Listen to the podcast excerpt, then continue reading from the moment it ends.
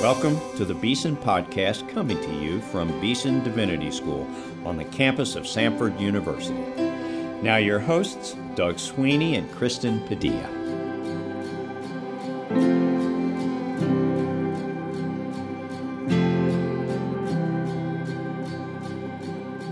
Welcome to today's Beeson podcast. I am your host, Doug Sweeney, and I am here with my co host, Kristen Padilla.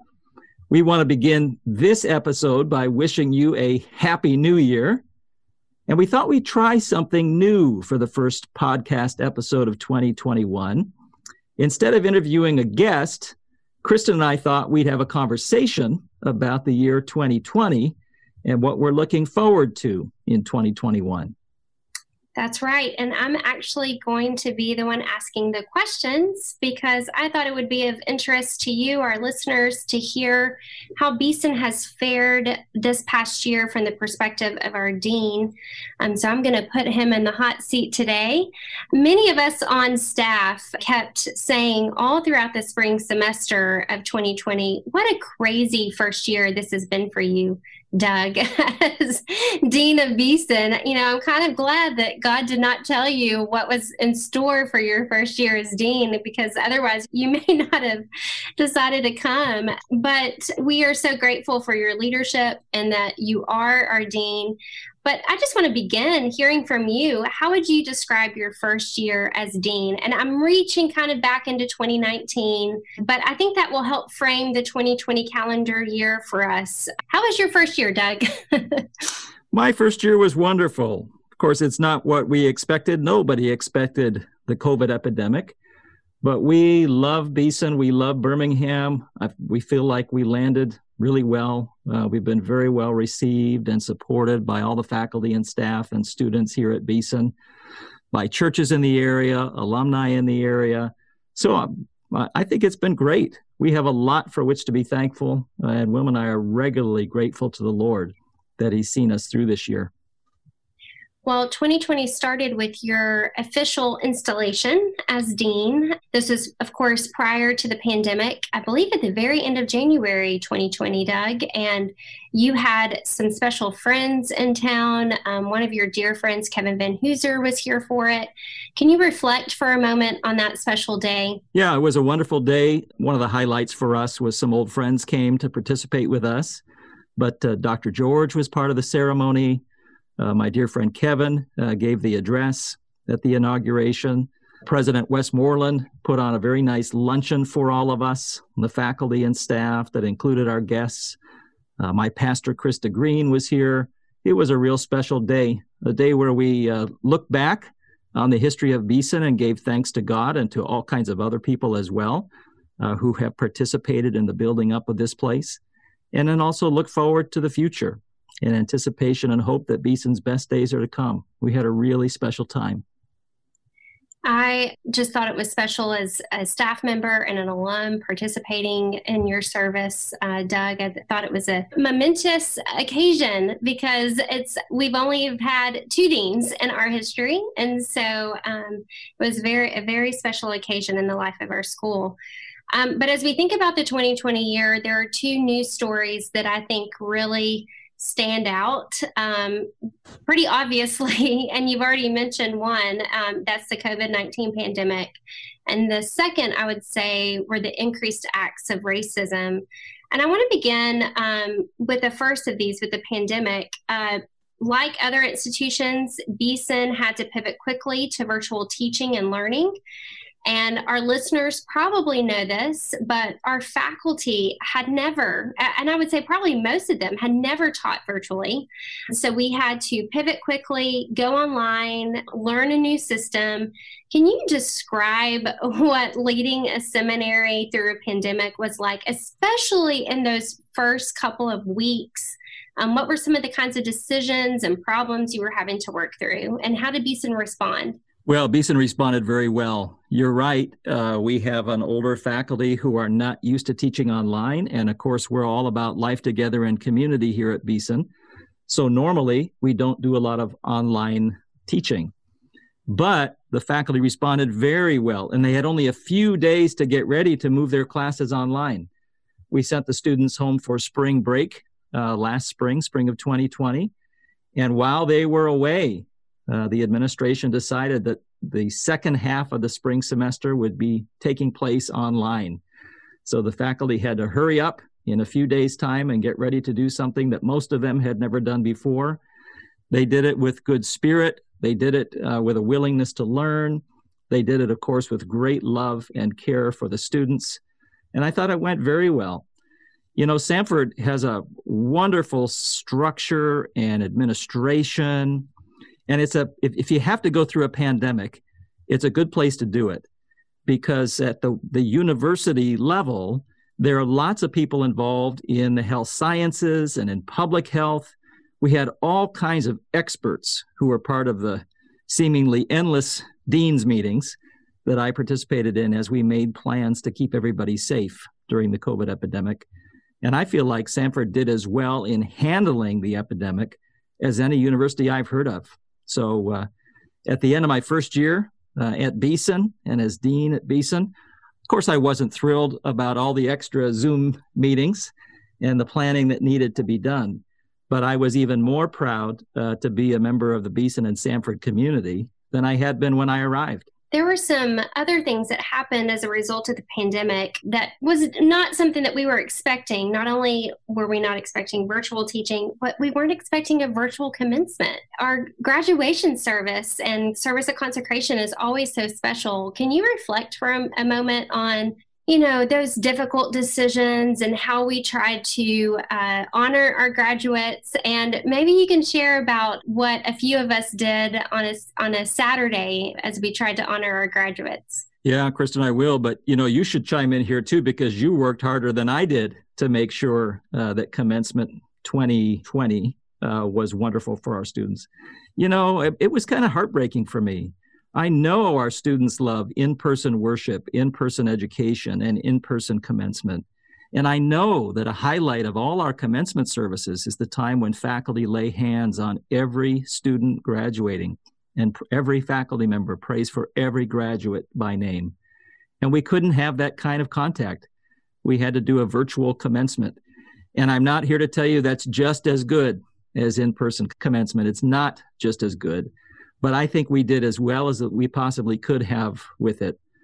Uh, we had faculty members who did pray for all the students by name. And of course, Kristen Padilla, my co host, did all kinds of things on Facebook and Instagram and with our social media to honor each and every graduate and thank the Lord for his gifting of them and the way he's using them and the way he's brought them through uh, Beeson Divinity School.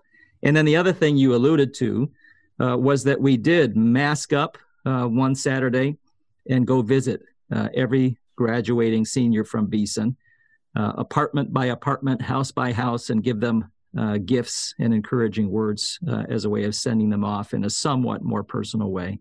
So it wasn't as good as it could have been, but it was it was um, it was wonderful. I, I think, given COVID restrictions, it was a wonderful way to honor them. Doug, I'm just would be interested to know what kept you grounded during COVID, especially that difficult early season when everything went online, we weren't together. How, personally, like what what kept you grounded? Uh, my my deep belief in the providential care of God for me and for us, and uh, prayer, my communion with the Lord through prayer. Uh, my wife Wilma, uh, who loves me and cares for me in amazing ways and prays for me and with me uh, about Beeson and its people every day. And then I'd say just the fabulous people I work with here at, at Beeson and Samford. You know, if you're going to go through a pandemic, if you're going to have to lead people through a crisis, there's not a better group of people to lead than the people of Beeson Divinity School.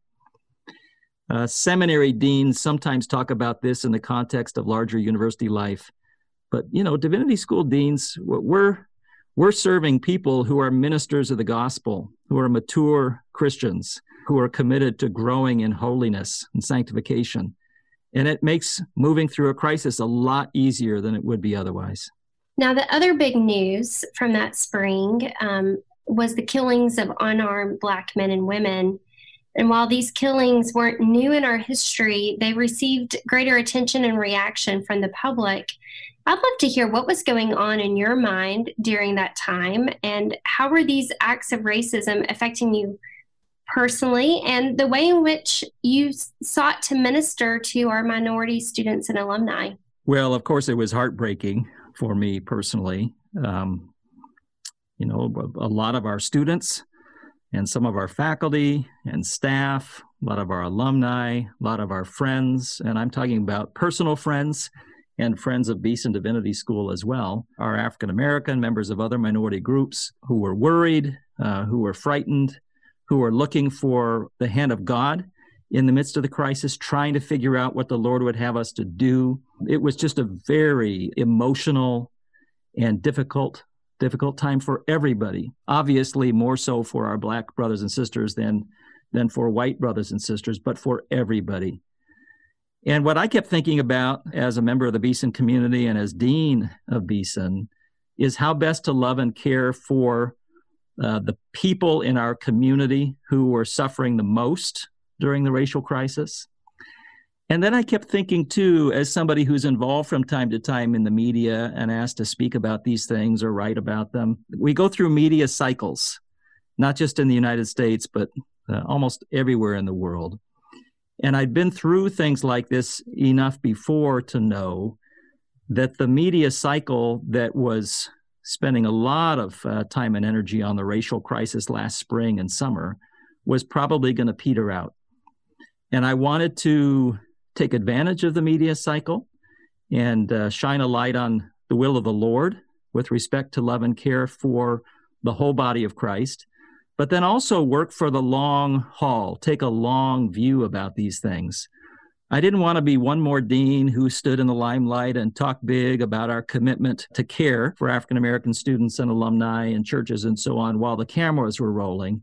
I wanted to be really practically invested in thinking about what we can do at Beeson week in and week out, year in and year out, to make this place more helpful in a more loving, warm, hospitable environment for African American students and, and their churches. Um, our listeners may remember that podcast series that we did with four African American alumni who serve as pastors. And it was your idea to gather this group. We had two men and two women. It was the first time that we had four people on the show at the same time. It was also at a time when even the podcast went completely virtual. And so the technology for us was new. But I remember when we recorded that conversation, it was, I think, we spent about four hours from beginning to end. And it was, it was difficult listening to their stories. Um, it was heartbreaking. It was at times hard to to hear the acts of racism that they had experienced, but it was also necessary and I think good for us to just sit and listen to them share their not only their stories but their pastoral wisdom. What would you say about that special series we did on the podcast? Well, I think it was timely, necessary, helpful, painful, all at the same time. Uh, I was committed to hearing from folks in our own Beeson family, you know, alumni pastors who know us and are part of our community. I was less interested at the height of the crisis in getting people who write books about uh, race and racism in America on the show than I was interested in just hearing from people who are part of the family hearing their experiences, listening to them, and learning from them about how to make Beeson and the churches that Beeson serves uh, better for Black people. Let's, I want us to move on to another thing that happened this spring, and that was the retirement of Dr. Gerald McDermott, who served as our Anglican Chair of Divinity, also as the director of our Institute of Anglican Studies, with his retirement, you have begun a search for a new Anglican chair. Can you tell us about Dr. McDermott and then that Anglican uh, search? Yes, well, our listeners know about Dr. McDermott already. What they might not know about him is that he was one of the reasons I came to Beeson. I know Jerry, uh, I've known him for goodness, probably 30 years. Uh, we both write books about Jonathan Edwards and we wind up at the same conferences and we've developed a friendship that is one of the things that was attractive to me about coming to Beeson. So I gave him a lot of grief when he told me about this retirement of his. I miss him and his wife, Jean, terribly, uh, and so does Wilma. But this is one of the things in the providence of the Lord that gave us an occasion to think about who might come and serve as the next Anglican Chair of Divinity and Director of the Institute of Anglican Studies here at Beeson. So it's an exciting opportunity as well. And we've got a bunch of faculty members invested on the search committee, praying hard and spending hours and hours talking about who we think the Lord has for us here at Beeson. Of course, now during COVID, we're in the middle of a, a hiring freeze and a spending freeze across the board at Samford. So we made great progress as a committee and then had to put the brakes on. And we're ready as soon as we're given the green light uh, to proceed. We've got a short list of people we're really excited about. And we're right about at the point where we're going to invite some people for some uh, on campus interviews when we can bring people on campus again. So I'm optimistic. I love Jerry and he did a wonderful job, but I think the Lord has somebody equally wonderful in store for us. And I'm looking forward to seeing who that is and working with that person to serve our Anglican churches and the larger Anglican communion down the road. Let's go on to the fall 2020. How surprised were you to make it all the way to the end without having to go into quarantine? Well, we were praying hard about that and working hard, again, with help from a lot of the health sciences people at Samford, to ensure that we could keep our campus from being a spreader campus. We've all heard stories of campuses all across the United States and in other parts of the world as well, where students and others spread COVID around quite a bit. We worked so hard at making Samford's campus, Beeson's campus, a safe place for our people that we we wound up saying in the meetings where we continued these uh, these COVID plans that Samford University's campus is the safest place other than one's own home to be during the COVID epidemic. You know, we made sure people were masked and distanced from one another. And of course, this was a pain in the rear end. Nobody was thrilled about this. But I think it did enable the kind of in person instruction we value so dearly uh, to continue all semester long. And we think we'll be able to do it all spring semester long as well and then hopefully by next summer, enough of us will be vaccinated that the uh, the epidemic will be going away, and we can be back to normal next fall.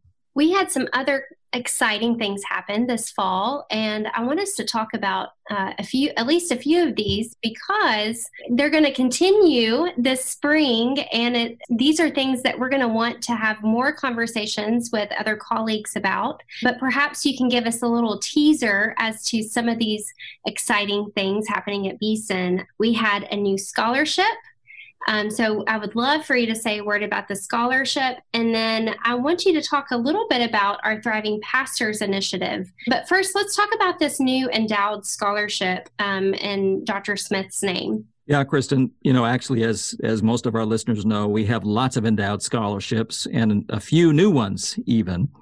But the biggest new scholarship campaign that we're engaged in these days is a campaign in the honor of Dr. Robert Smith, a longtime professor of preaching here at Beeson, one of the most beloved Beeson professors, one of the most beloved preachers uh, in the world. Deans are used to bragging about their people, and listeners to deans are used to sort of discounting some of what they say. But in this case, I mean, goodness, it's hard to think of anyone who's a more widely beloved preacher in the United States than Robert Smith. So, what a wonderful person after whom to name a student scholarship.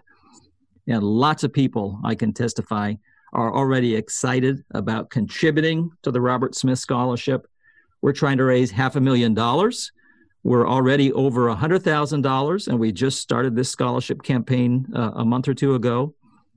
And he's just so beloved by so many students, so many churches, uh, so many pastors that lots of people are pitching in.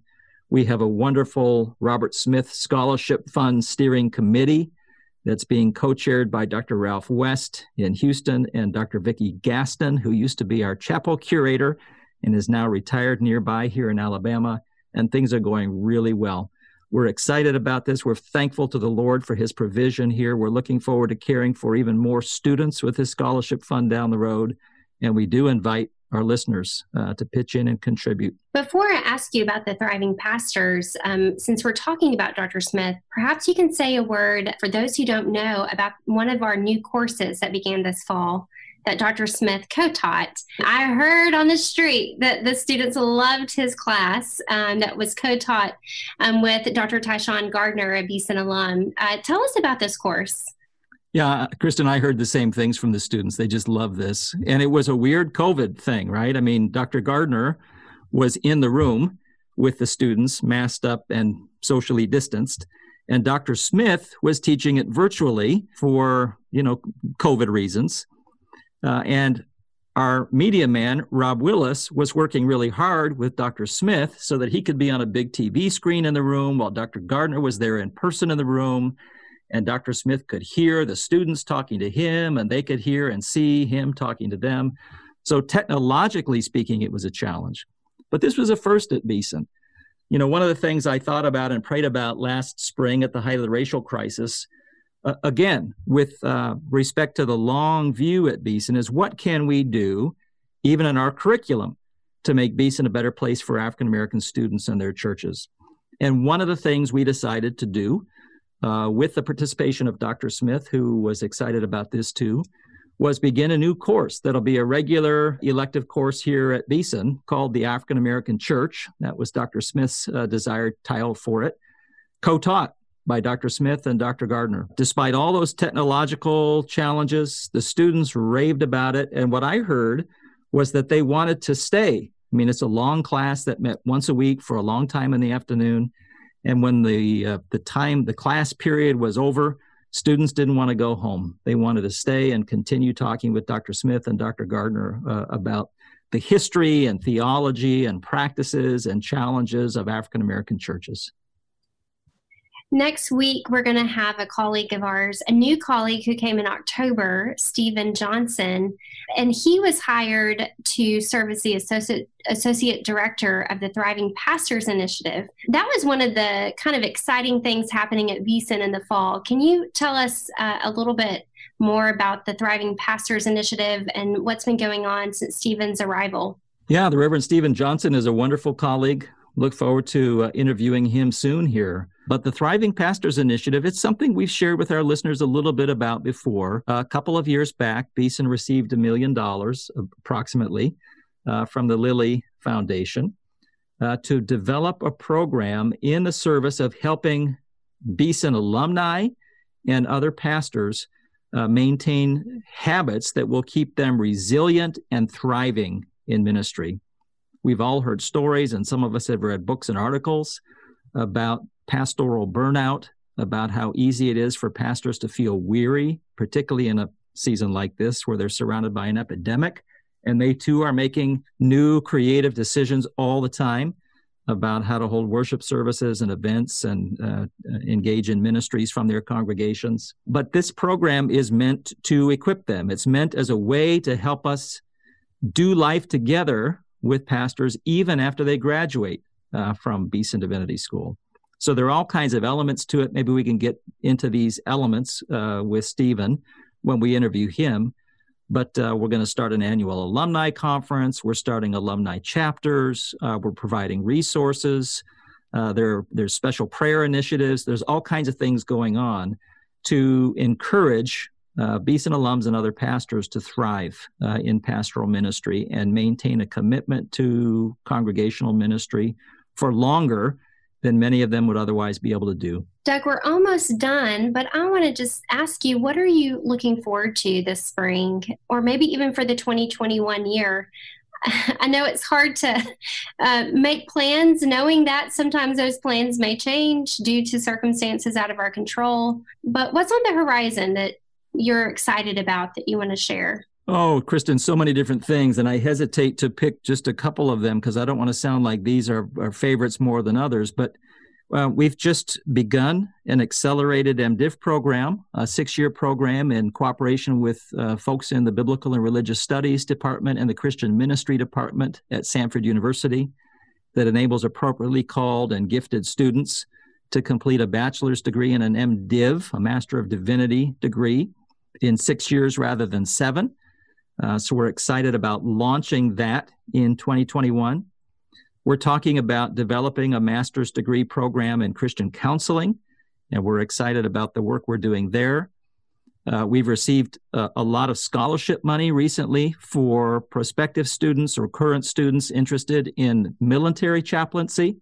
So we're interested in investing there.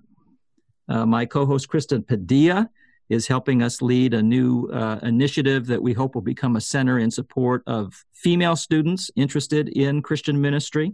So we're excited about that. There's really a lot in the hopper.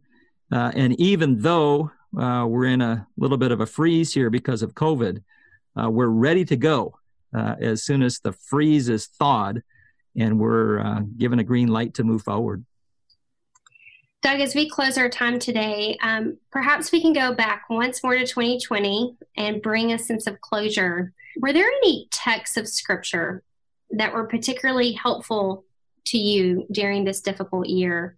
Or was there something that God was just really teaching you and working on your heart about in 2020 um, that you could share with our listeners? Yes, Kristen. And what comes to mind here is something I was working on with the guys in my spiritual mentor group this fall. Uh, the, the longer I go as a theological educator, a professor, and a divinity school dean, the more committed I become to making sure that young people in ministry develop the kinds of habits, spiritual habits, devotional habits that will sustain them in ministry. I keep preaching about not letting all the sophisticated theology people are learning in seminary get in the way of regular time spent reading the Bible and praying each day. And scripture texts that pertain to the importance of prayer and regular communion with God have been especially important to me in a way that has been uh, deepened by the COVID epidemic and my my intensified need to remain day by day uh, dependent on the Lord.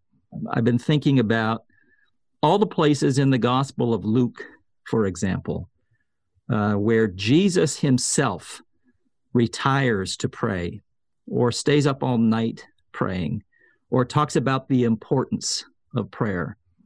I've been thinking about Jesus teaching about the persistent friend in Luke 11 or the importunate widow in Luke 18, encouraging us, even sophisticated theological types, to keep going to the Lord and pleading with Him for help that does put us in a position of humility, right? Because we're obviously, as we plead with the Lord, like the importunate widow, in a dependent uh, relationship with Him. We're making our needs known to Him. And of course, we know as theologians that God already knows our needs. He doesn't need us to articulate them in order to understand them, but He asks us to articulate them. And He promises us from eternity to respond to articulated need, to respond, to hear and respond to our prayers. I shared Psalm 145 with my mentor group this year, uh, which in part says, The Lord sustains all who fall and raises up all who are bowed down. The eyes of all look to thee, and you do give them their food in due time. You open your hand and satisfy the desire of every living thing. The Lord is near to all who call upon him to all who call upon him in truth. He will fulfill the desire of those who fear him. He'll also hear their cry and will save them. The Lord keeps all who love him, but all the wicked he will destroy. Uh, so these are the things that have been important to me this year. These are the things that have sustained me through all the difficulties and crises of 2020. And these are the things I've been working on, uh, even in small group settings with other people this year. It's important now, it's more important than ever uh, to be dependent, to realize we're dependent, to act like we're dependent on the Lord, and uh, go to Him every single day, multiple times, asking for His help. Thank you, Doug, for your leadership at Beeson, for your wisdom, for your love for all of us at Beeson who serve with you and who who are under the ministry of both you and Wilma. Um, Wilma is such an integral and vital part of the life of Beeson and the ministry that you have here. So we, I just want to say thank you to you and thank you to all of you who listen weekly. Uh, we are so appreciative um, that you choose to give your time to meet us here. We do pray for you, and we pray that as we go into 2021, that you will be reminded, that we will be reminded that it is God who keeps us. The God who loves us is the God who keeps us. And so we want to wish you Happy New Year again, and we will be uh, back with you next week.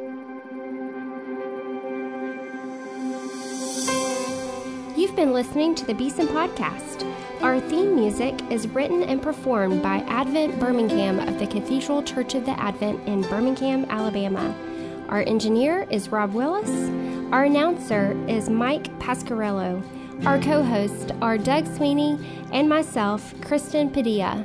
Please subscribe to the Beeson Podcast at beesondivinity.com slash podcast or on iTunes.